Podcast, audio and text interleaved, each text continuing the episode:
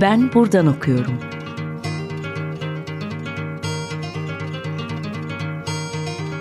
Edebiyat ve başka şeyler.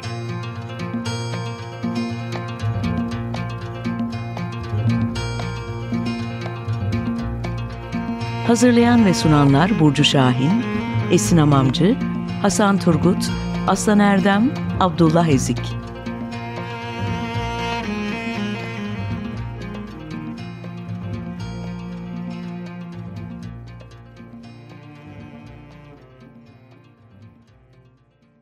Merhaba, Açık Radyo'da Ben Buradan Okuyorum programındasınız. Ben Burcu. Bugün stüdyomuzda Selver Sezen Kutup var. Kendisiyle akademi, aktivizm ve hayvan çalışmaları üzerine konuşacağız. Hoş geldin Sezen. Hoş buldum Burcu. Ee, başlamadan hemen e, hakkında bilgi vereyim kısaca dinleyicilerimize. Lisansını Boğaziçi Üniversitesi Sosyoloji bölümünde tamamlayan Selver Sezen Kutup, aynı üniversitenin Türk Dili ve Edebiyatı bölümünden Sevim Burak'ta Metinsel Ağ, Ford Mahbir'in İnsan Dışı Varlıkları teziyle yüksek lisans derecesini aldı. Aynı bölümde doktor adayı olarak çalışmalarını sürdürüyor. Kadir Has Üniversitesi Çekirdek Program'da öğretim görevlisi. iki bin on yedi iki bin yirmi yıllarında Boğaziçi Üniversitesi'nde gerçekleşen disiplinler arası ekolojik etik karşılaşmaların organizasyon komitesi üyeliğini yaptı. Monograf dergisinin yayın kurulunda yer aldı. Editörlüğünü üstlendiği Vadinin Dönüşümü İkizdere'de Hidroelektrik Santraller adlı kitap Yeni İnsan Yayın Evi tarafından yayımlandı. Hayvanlara Adalet Derneği ile birlikte M E P onaylı projede öğrencilere hayvan hakları anlatıyor. Eleştirel hayvan çalışmaları, edebiyat etik ilişkisi, posthumanist ve queer teoriler ile ilgileniyor. Evet, bugün dediğim gibi Sezen ile ak- e, akademi ve aktivizm üzerine konuşacağız. Birbirinden çok uzak gibi görünen e, ama kesişim noktaları bulunan iki durum mu demeliyim e, acaba? Sezen'i tanımayanlara az evvel kısa bilgi e, aktardım ama ilk sorum yine Sezen'in kendini nasıl tanımladığıyla ilgili olacak. E, çünkü konuşacağımız konular e, etik meseleler, mevzular ve e, kendilik inşasına da dahil bunlar. E, o halde İlk sorumu şöyle sorayım. Sezen, senin için vegan olmak, aktivist olmak ne anlama geliyor? Senin tanımların var mı? Varsa neler? Ee, ve bir yandan da aslında dünyaya bakış açınla e, başlamış oluyoruz. Vegansın, ne görüyor, ne duyuyor, ne hissediyorsun? Uzaylı gibi olmuş soru ama öyle değil. Hiç öyle değil.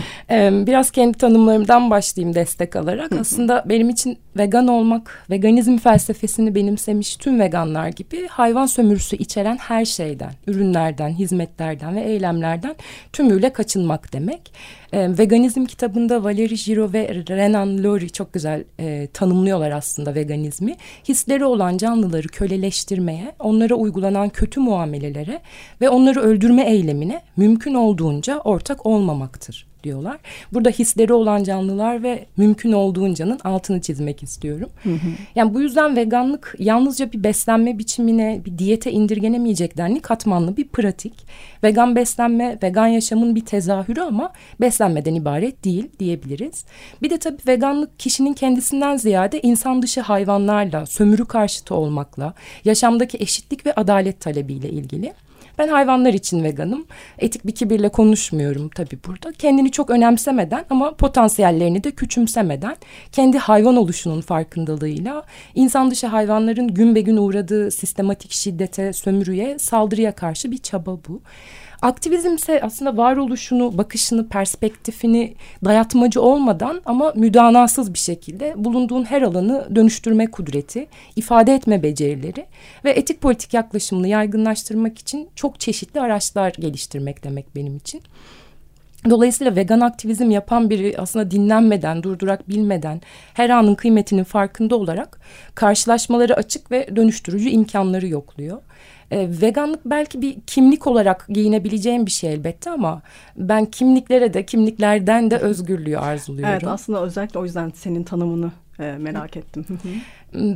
Çünkü öznelliği böyle yekpare ve tamamlanmış, kendinden menkul, bütünlüklü bir yapı olarak düşünmüyorum. Dolayısıyla veganlığımı kendiliği belirleyen, içeren, kapatan tek bir şey gibi yaşamıyorum ama tabii ki dünyaya bakışımın büyük bir parçası. Bir yandan sömürü karşıtı olmanın doğal bir sonucu, çıktığım yolun bir durağı. gün geçtikçe derinleşen ekolojik ve ekonomik kriz karşısında na-vegan dünyada vegan yaşama çabası bir çıkış gösteriyor. Duyup hissettiklerimiz her birimiz için ağır olsa gerek. Yani yaşamlarımızın yoğun saldırı altında olduğunu, olmak istediğimiz hallerde varoluşumuzun gün geçtikçe zorlaştığını, orman yangınlarını, neoliberal kapitalizmin rant hırsıyla kalkıştığı ekolojik kıyımları ve tabii canlı, canlılar olarak en temel haklarımızın dahi gasp edilişini deneyimliyoruz. Burada mücadele alanlarını genişletmeye, dayanışmaya, örgütlenmeye ve tabii sömürü karşıtı bir yaşamı kurmanın yollarını ararken çelişkilerden azade olmadığını bilmeye rağmen bu çelişkileri en aza indirmeye, çelişkileri bertaraf etmeye çabalıyoruz. Nihayetinde bence veganlıkta bir anlam uğraşı, dünyadaki yerini anlama, birlikte yaşamı kurma, adil ve etik bir yaşamı üretme çabası. Bir de tabii yenildiğini, pes etmeye yakınlaştığını hissedince biraz durmaya izin ve yeniden mücadele için kalkma uğraşı da aynı zamanda. Sizin programın adını çok seviyorum. Ben buradan okuyorum yani. Evet.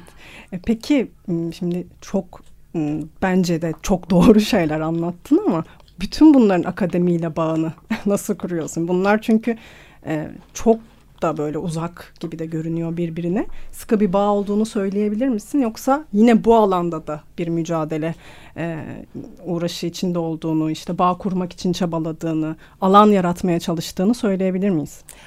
Yani çok haklısın. Ee, ikisi de belli mücadeleleri gerektiriyor. Biraz vurgum da oralarda olacak. Burada hani akademi sözcüğünün etimolojisini hatırlayalım isterim. Eski Yunanca akademiye olarak e, Atina'daki bir koruluğu ifade ediyor. Platon'un burada kurduğu felsefe okulundan mülhem. Sonrasında Platonik Akademi diye güncel anlamına yavaş yavaş kavuşuyor. Korulukta kurulan bir okulun hani doğayla, ekolojik tahribatla, krizle ilgilenmemesi, kendini izole etmesi bugünkü anlamına kavuşurken bazen kentlerin ortasında, bazen çeperinde kurulu akademik binaların, yapıların içinde aktivizmden azade olması pek mümkün değil. Edebi metinler ve tabii alanım özelinde Türkçe edebiyat metinleri de ekolojik krize, insan-hayvan ilişkilerine, edebiyat-etik ilişkisini üretmeye, iklim adaleti üzerine düşünmeye oldukça bereketli bir zemin sunuyor. Edebi metinlere üretildiği dönemin hem bir ürünü hem de o döneme dair bir tepkinin, reaksiyonun çıktısı olarak baktığımızda metin ile bağlam arasındaki dolaşık ilişkiyi düşününce yani eylemlik göstermeye çabaladığım hayvan hakları mücadelesiyle kurmaca metinlerin seyri arasında da yani dolayısıyla aktivizm ile akademi arasında da kendiliğinden ve dolaşık bağlar bulunuyor bence. Ama elbette akademik alanda var olmak ile aktivizm yapmak yer yer birbirini besleyen, güçlendiren özelliklere sahip olsalar da nihai ilişkiyi kurmak kişinin kendi sorumluluğunda. Şimdi cümlenin kendisi dahi hayvansal çağrışımlarıyla denk düşecek ama etliye sütlüye karışmadan kendini apolitik ya da antipolitik bir hatta akademide var etmek belki mümkündür. Değil mi? Bizim daha alışkın olduğumuz evet. Bir şey bu aslında.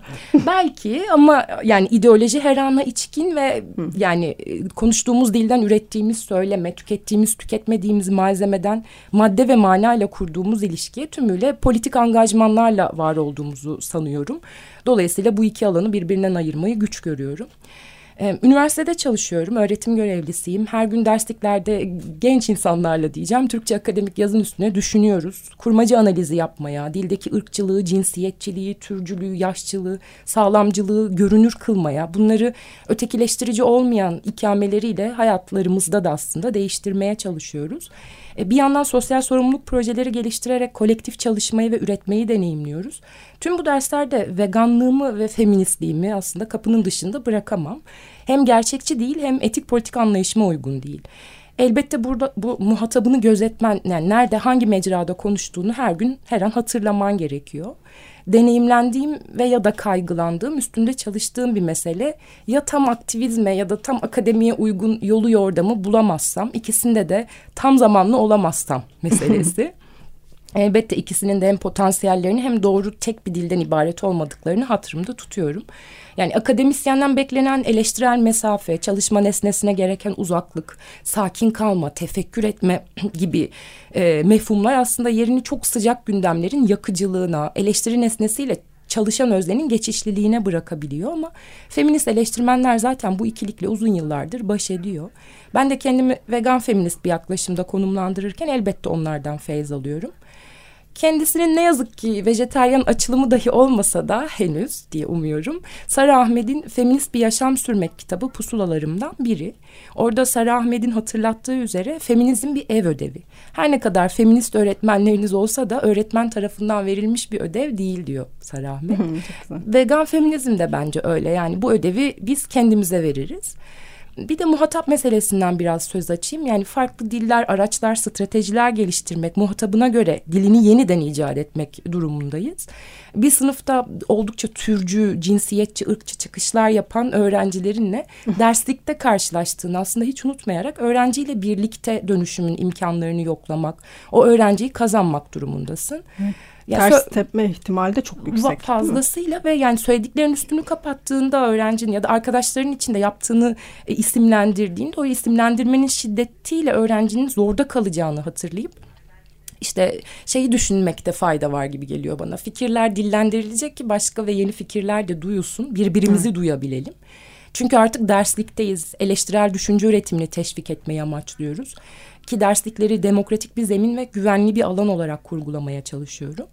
Bir yandan da sahada öğrendiklerimi yazınsal üretime, teoriden öğrendiklerimi sahaya teyellemeye çalışıyorum. Ee, komik bir örnekle aslında yavrularını emzirmek istemeyen bir anne kedimiz vardı üniversitede. Ee, yani zorla emzirmek gibi bir yöntem deneyecek miyiz? İşte feminist etik, ona inşası, anneliğin kutsanması gibi gibi pek çok tartışmaya itti bizi zamanında hayvan hakları topluluğunda, ama nihayetinde tabii ki yaşatma çabamız, inadımız baki kaldı. Ya da yine öğrenciyken üniversitenin klinik dediğimiz alanında kısırlaştırılmış kedilerin bakımını sağlayıp işte idrarlarını, dışkılarını temizleyip kampüste ölen hayvanlara mezar yeri kazıp aynı günün akşamında komisyon toplantısında dekan ve öğretim üyeleriyle önemli kararları böyle sakin ve ikna edici bir dille konuştuğumuzu biliyorum. Yani dolaşık ve katmanlı hayatlar diyorum birazcık. Bir yandan da çalıştığımız meselenin hem içeriği hem form koşulları aynı anda pek çok şey olabilmeyi, farklı söylemler üretebilmeyi, farklı pratikler geliştirebilmeyi gerektiriyor. Ama ortak bir şey var olmalı, ikisini bir arada tutan, tutan ve birbirine ilişkilendiren. Dediğim gibi bir yandan da sahada çok net oluyorsun aslında, diyorsun avcılık cinayettir ve bundan geri adım atamazsın, ama işte metin eleştirisine geldiğinde orada belli muğlaklıklar ve katmanlı bakışlar devreye giriyor. Yani metinde avcılığın anlatımı, temsil biçimleri, karakterlerdeki yansımaları, avcılığın metindeki işlevi, pek çok şeyi aynı anda düşünmekle yükümlüsün. Dolayısıyla hani sahadaki sloganlar akademik araştırmada çalışmıyor bazen. Hı. Akademik araştırmaların o çoklu perspektifleri de sahada zaman kaybı ve omurgasızlık gibi görülebiliyor. Değil mi? Müthiş tehlikeli. Evet. ee, şimdi... Dilersen bir şarkı arası verelim. Sen seçtin bizim şarkımızı. E, ne dinleyelim ve neden seçtin? Hmm, ya seçtiğim şarkı biraz bu konuştuklarımıza denk düşsün istediğim için tabii ki sorumluluk meselesiyle ilgili. Sorumluluk, işte İngilizce responsibility, hem sorumluluk hem de responsibility olarak cevap verebilmeye kadir olmak demek. Yani dünyaya bir ya da birden fazla cevap üretmek ve sorumluluk ilişkisiyle ilgili. Bence şarkı tercümesine göre umut dozu değişiyor şarkının. İşte ben yorgun ve ama mücadeleci, umut var bir yerden okuyorum ve dinliyorum. Çok yoğun bir heteroseksist, homofobik baskı altında varlığını kısa bir süre sürdürebilen Lübnanlı Maşru Leyla grubunun açık kimlikli queer solisti şarkıda şu minvalde sesleniyor. Hadi kalk şehri yakıp ondan daha iyisini kuralım. Zamanı unutup daha iyisini hayal edelim. Biraz da şöyle diyor. Bu dünyayı değiştirmek isterdim ama şu an dünyanın beni nasıl değiştirdiğini henüz bilmiyorum. De ki ben iyiyim. Mücadelelerin kesişimselliğine inandığımdan bu şarkıyı seçtim. Peki, hem dinleyelim hem düşünelim o zaman. Açık Radyo'da Ben Buradan Okuyorum'da Selver Sezen Kutup ile sohbetimize devam ediyoruz. Şimdi akademinin diğer ayağına bakalım biraz da bu bölümde. Yalnız kalınan masa başında olma hallerine. E, aktivist olarak masa başındayken nelere odaklanıyorsun diye soracağım. Yani akademiyle aktivizmin kesiştiği bir noktada da tabii hayvan çalışmaları bulunuyor. Ne yaptın şimdiye dek ve önünde neler var? Belki burada Sevim Burak, Onat Kutlar e, üzerine yaptığın çalışmaları da anabiliriz. E, işte insan dışı varlıklara odaklanılmasını, posthumanizm kuramı üzerinden de bakıldığında aslında merkezin insandan alınıp doğaya, hayvana, hatta eşyaya aktarılmasını konuşabiliriz. Hatta çalıştığın yazarların rizomatik düşünüş yapısı içerisinde değerlendirilebileceğini de biliyoruz. Ve bence e, bu bir tesadüf olmamalı. Yani çalışma alanınla dünyaya bakış açınla birlikte değerlendirdiğimizde e, basit bir tesadüf gibi gelmiyor bana. Ne dersin bunlar hakkında? Bir yanıyla evet, elbette tesadüf değil, tercihlerle gelişti ama tabii hür iradeden gelen bilinçli tercihler de değil. Yani tesadüfleri açık karşılaşmalarla da örüldü. Biraz anlatmıştım bunu başka yerlerde de. İşte üniversitedeki e, hasta hayvanlarla karşılaşmamız, oradan bir veterinerlik hizmeti var mı üniversitede diye sormamız, sonra küçük bir topluluk kurmamız, şimdiki adıyla BUHA'yı, e, komisyona katılıp söz almamız orada, sonra Hayvanlara Adalet Derneği ile karşılaşmamız gibi hepsi iç içe şekillendi aslında. Vegan olmamız da benzer bir şekilde. Dolayısıyla böyle bir yol örüldü. E, bu yalnızlaştırıcılık meselesi benim de çok üstüne düşündüğüm bir şey. Seninle de konuştuğumuz. Yani dersliklerde öğrencilerle buluşmak çok kolektif ve çok neredeyse öforik bir hal yaratıyor üstümüzde ama akademik araştırma yazma süreçleri çok yalnızlaştırıcı. Tabii ki edebi metinlerle hemhal oluyoruz. Dolayısıyla bir kolektife bağlanıyoruz. Hatta bazen bir tür cemaat hissini, duygudaşlığı deneyimliyoruz ama araştırma aşamasında kapanman gerekiyor. Dünyayla bağlarını minimize etmen gerekiyor. Ve tabii ki sahadan haberler akmaya devam ediyor. Barınaklardan zulüm haberleri alıyorsun. Kurtarılması gereken hayvanlar var. Dolayısıyla bu yetersizlik hisleriyle devam ediyorsun. Benim test çalışmam Türkçe edebiyatta insan-hayvan ilişkilerini kurmaca düzleminde belli tarihsel perspektifler eşliğinde okumayı gerektiriyor ama bir anda aldığım bir hayvana şiddet haberi, ki ne yazık ki münferit değil, çok yaygın. Evet. Bunun sarsıcılığıyla bilgisayar ekranına bakıp yaptığın işin anlamını sorgularken buluyorsun kendini. Hmm, Dolayısıyla bir boşluk bu aslında. Yani öyle. Yani araştırma yapıp bulgularını paylaşmanın mı, yoksa oradaki canın aciliyetli ihtiyacını gidermenin mi, yoksa işte tükenmek üzere olan yol arkadaşını oradan çıkarmak için onunla hasbihal edip dayanışmanın mı gerektiğini sorguluyorsun. Bu yüzden dediğin gibi şimdiye kadar yaptıklarım, evet, Sevim Burak, Onat Kutlar, Faruk Duman gibi gibi yazarların, şairlerin kurmacalarına bakıp buradaki hayvan sorusunu, insan dışı varlıklar sorusunu gündemleştirmekti. Zoraki bir ilişki kurmamaya, kurmaca metinlerin sağladıklarını posthumanist kuramlarla okumaya çalıştım. Bir yandan Hayvanlara Adalet Derneği ile e, pek çok okulda, ilkokuldan üniversiteye hayvan hakları ve etiği anlatıyoruz. Dolayısıyla hem sahadan hem de sınıflarda öğrendiklerim birbirinden besleniyor ve lineer ya da hiyerarşik değil. Biraz belki Deleuze-Rizom'dan, belki işte kuantumcuların entanglement dediği dolaşıklıktan ilhamla metinlere bakıyorum. E, üç sene boyunca Boğaziçi Üniversitesi'nde biz ekolojik etik temaslar konferansları yapmıştık. Burada da, hı, akademiden ve aktivizmden isimleri bir araya getirmeye çalıştık. Burada bir arada yaşam, krizler, kritikler gibi pek çok meseleyi multidisipliner biçimlerde tartışmaya çalıştık. Ama tabii Türkiye'de yani daralan sivil toplum ve e, akademinin aslında hali pür melali ortada. Bu ahval içinde diyorum ben de yüksek lisans tezimde işte Ford Mahbir'de insan dışı varlıklara ve metinsel ağa odaklanmıştım. Şimdi doktora tezimde daha büyük bir külliyata ve insan-hayvan ilişkilerinin Türkçe edebiyattaki tezahürlerine bakıyorum. Çok heyecanlıyım tezim için. Çokça şey öğreniyorum. Paylaşmak için de sabırsızlanıyorum. Umarım anlamlı bir çıktı verir ve iki alana da mütevazı bir katkı sunar. Evet, aslında cevaba biraz da olsa ulaştım sayılır ama akademinin yanında edebiyat eleştirisi bağlamında vegan bir dünya algısı nasıl bir çalışma alanı yaratıyor sana? Yani sahadan biri olarak edebiyat nasıl görünüyor? Gerçekçi mi, sahte mi, atıl mı, destekleyen, hayat veren bir şey mi, yoksa tam tersi mi? Yani edebiyatın ortaya çıkışından beri hayvanlar gündemde. İnsanın kendini hayvanlarla özdeşleştirmesi, ayırması, birlikte yaşaması, temsil düzeyinden mimetik anlatıya, işte alegori, metafor, antropomorfizme, hatta hayvanların anlatıcı olduğu metinlerden insan olmayanların dilini edebiyatta var etmeye pek çok biçimde görüyoruz.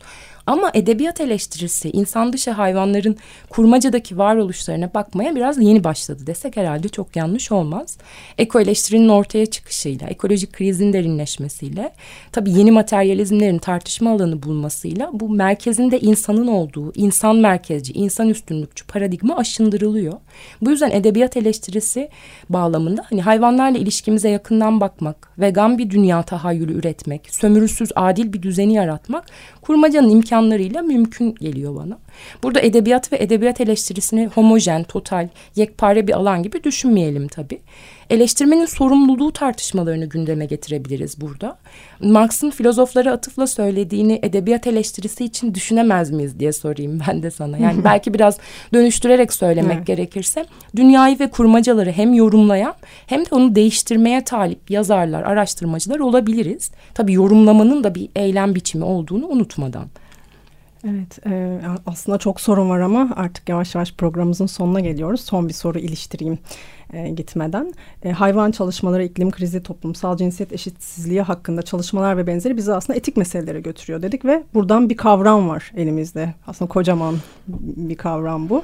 E, adalet. E, senin baktığın yerde nasıl bir adalet anlayışı var? Ütopik mi? Bir gün gerçekleşebilecek mi? Ve bu adaletin sağlanması edebiyatla mümkün mü?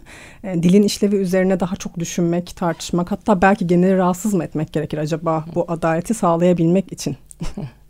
Bu noktada edebiyatın olanakları aslında bize hem adaletin tesis edilebileceğini hem de bu uğurda mücadelenin imkanlarının, zorluklarının, bedellerinin ne olduğunu gösteriyor. Ee, insanları adaletsizlikten sorumlu tutan bir antroposen tanımı var, bildiğin gibi insan çağı, ama bu kavramı eleştirenler bize gösteriyor ki iklim adaletsizliğinden her birimiz etkilensek de oluşmasındaki payımız, failliklerimiz aynı değil. Yani başka parametreleri gözetmemiz lazım. Sınıf, toplumsal cinsiyet, etnisite gibi. Bence bu noktada iyi edebiyat, olanca incelikli katmanlarıyla kurmaca alanının zenginliği içinde bizleri daha fazla düşündüren, düşünceyi teşvik ettiren bir anlamda hem sorumluluk üstleniyor hem de bunu kuru didaktizme düşmeden hayal ettiriyor bizlere. Dolayısıyla dildeki bütün bu antitürcü, ırkçılık karşıtı, homofobi, heteroseksizm karşıtı tüm dönüştürücü kapasitemizi edebiyat vesilesiyle de seferber etmekle yükümlü olduğumuzu düşünüyorum. Yani mücadelenin azı çoğu demeden, dilin düşünüş ve eyleme biçimlerimizi şekillendirdiğini unutmadan, mücadeleler arası hiyerarşi kurmadan hangi alanda çalışıyorsak çalışalım. Ursula Le Guin özgürlük, kölelik ve adalet üstüne yazısında şöyle diyor. Adaletsizliğin inkarından adaletsizliğin kabulüne geri, geçiş geri dönüşsüzdür. Gözünüz açılmıştır bir kere. Adaletsizliği bir kez gördükten sonra bir daha asla samimi bir şekilde baskıyı inkar edemez ve ezeni savunamazsınız. Bir zamanlar sadakat olan artık ihanet haline gelmiştir. O vakitten sonra direnmezseniz iştirak etmiş olursunuz. Ama savunma ile saldırı arasında bir orta yol, bir esnek direniş zemini değişime açık bir alanda mevcuttur. Ki bu pek de kolay bir alan değil diyor Le Guin. Bir de ekliyor, ben burayı da çok önemli buluyorum. Bana göre önemli olan belirli bir iyileşme umudu sunmak değil, hayal ürünü ama ikna edici bir alternatif gerçeklik sunarak kendi aklımı, böylelikle de okurun aklını, şu anki yaşayış şeklimizin insanların yaşayabileceği tek yol olduğuna dair tembel ve ürkek düşünme alışkanlığından kurtarmaktır. Adaletsiz düzenin sorgusuz sualsiz devam etmesine izin veren bu atalettir çünkü diyor. Evet. Tabii Le Guin burada ütopya ve distopya anlatılarına daha çok fantastik edebiyata gönderme yapıyor ama hem hikaye anlatıcılığı hem de edebiyat normatif olanı, iktidar pozisyonunu sorgulatma gücüne de sorumluluğuna da sahip diyebiliriz belki. Evet, programdan sonra da üzerine uzun uzun düşüneceğiz ve konuşacağız. Sohbetin için çok teşekkür ediyorum Sezen. Ee, iyi ki geldin. Ben ee, teşekkür ederim. Doktora çalışmanı da konuşmak üzere diye ayrılalım o zaman. Çok teşekkürler. Sevgili Açık Radyo dinleyicileri, Selver Sezen Kutup ile ak- akademi, aktivizm ve hayvan çalışmaları hakkında konuştuğumuz programımızın sonuna geldik. Bir sonraki programda görüşmek üzere, hoşça kalın.